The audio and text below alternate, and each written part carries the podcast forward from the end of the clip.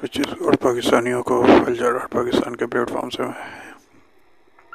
کچھ صورتحال سے آگاہ کر دوں۔ صورتحال یہ ہے کہ پاکستان میں جو یہ ڈرامہ ہوا ہے ابھی آٹھ فروری کا، وہ کس لیے ہوا ہے؟ اس لیے ہوا ہے کہ تین جو آئینی عہدوں پہ لوگ ہیں پنڈی اور اسلام آباد کے، ان کو ایکسٹینشن چاہیے، تو اس لیے آٹھ فروری کا ڈرامہ کر کے چور دروازوں سے یہ لوگ لائے گئے ہیں، جو کہ اس وقت آپ دیکھ رہے ہوں گے اپنے ٹی وی اسکرینز پر۔ اور جو تین عہدوں پہ لوگ ہیں ان کا جو اصل پروگرام ہے وہ اگلے دس سال تک کا پروگرام ہے، تو جب پہلی ایکسٹینشن ہو جائے گی دو سال بعد تو اس حکومت کو بھی مطلب فارغ کر دیا جائے گا، پھر کوئی دوسری حکومت بنائی جائے گی، یہ کھیل چلے گا بلندبر سے۔ یہ تو ہو گئی لوکل صورتحال پاکستان کی۔ انٹرنیشنل بھی بتا دیتا ہوں، انٹرنیشنل یہ ہے کہ نتن یاہو سیز فائر نہیں کرنا چاہ رہا اسرائیل میں فلسطین پہ جو حملے کر رہا ہے، کیونکہ نتن یاہو نے اتنی کرپشن کی ہے کہ وہ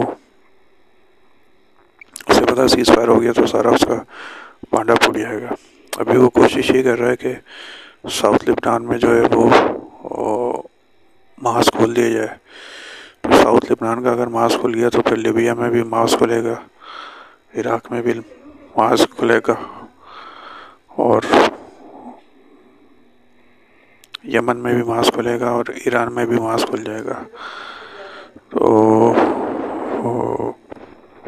یہ جو محاذ کھلنے کی جو جنگ ہے، یہ اس میں امریکہ بھی سکن ہو جائے گا، تو یہ سارا معاملہ چل رہا ہے اس وقت انٹرنیشنل اس پہ، اور وہ یہ جا کے آگے ورلڈ وار تھری بھی بن سکتی ہے، ہائیلی پروبیبل ہے۔ یہ نتن یاہو کوشش یہ کر رہا ہے کہ اس کو اس طرف لے جائے۔ پاکستان میں آپ کیا کر سکتے ہیں؟ خالی اسرائیل کی پروڈکٹس کا بائیک آؤٹ کر سکتے ہیں، باقی پاکستان کے اندر کیا ہو رہا ہے وہ میں آپ کو بتا چکا ہوں۔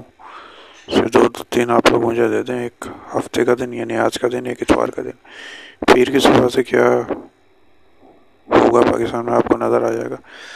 پاکستان کے عوام کے کھال کھینچنے کے یہ منصوبے اس وقت بنائے جا رہے ہیں، جو کہ پاکستان کی اشرافیہ پچھلے پچہتر سالوں سے بتا رہی ہے، کون لوگ اصل حکمرانی ہے کر رہے ہیں وہ بھی آپ کو اندازہ ہے۔ یہ میں نے آپ کو صرف آگے کا روٹ میپ بتایا کہ آگے ہونے کیا جا رہا ہے، تاکہ پاکستان کے عوام کو تھوڑا سا اندازہ رہے۔ جیسے جیسے وقت گزرے گا آپ کو پتہ چل جائے گا کہ سچ کیا ہے غلط کیا ہے۔ بہت شکریہ، اللہ حافظ۔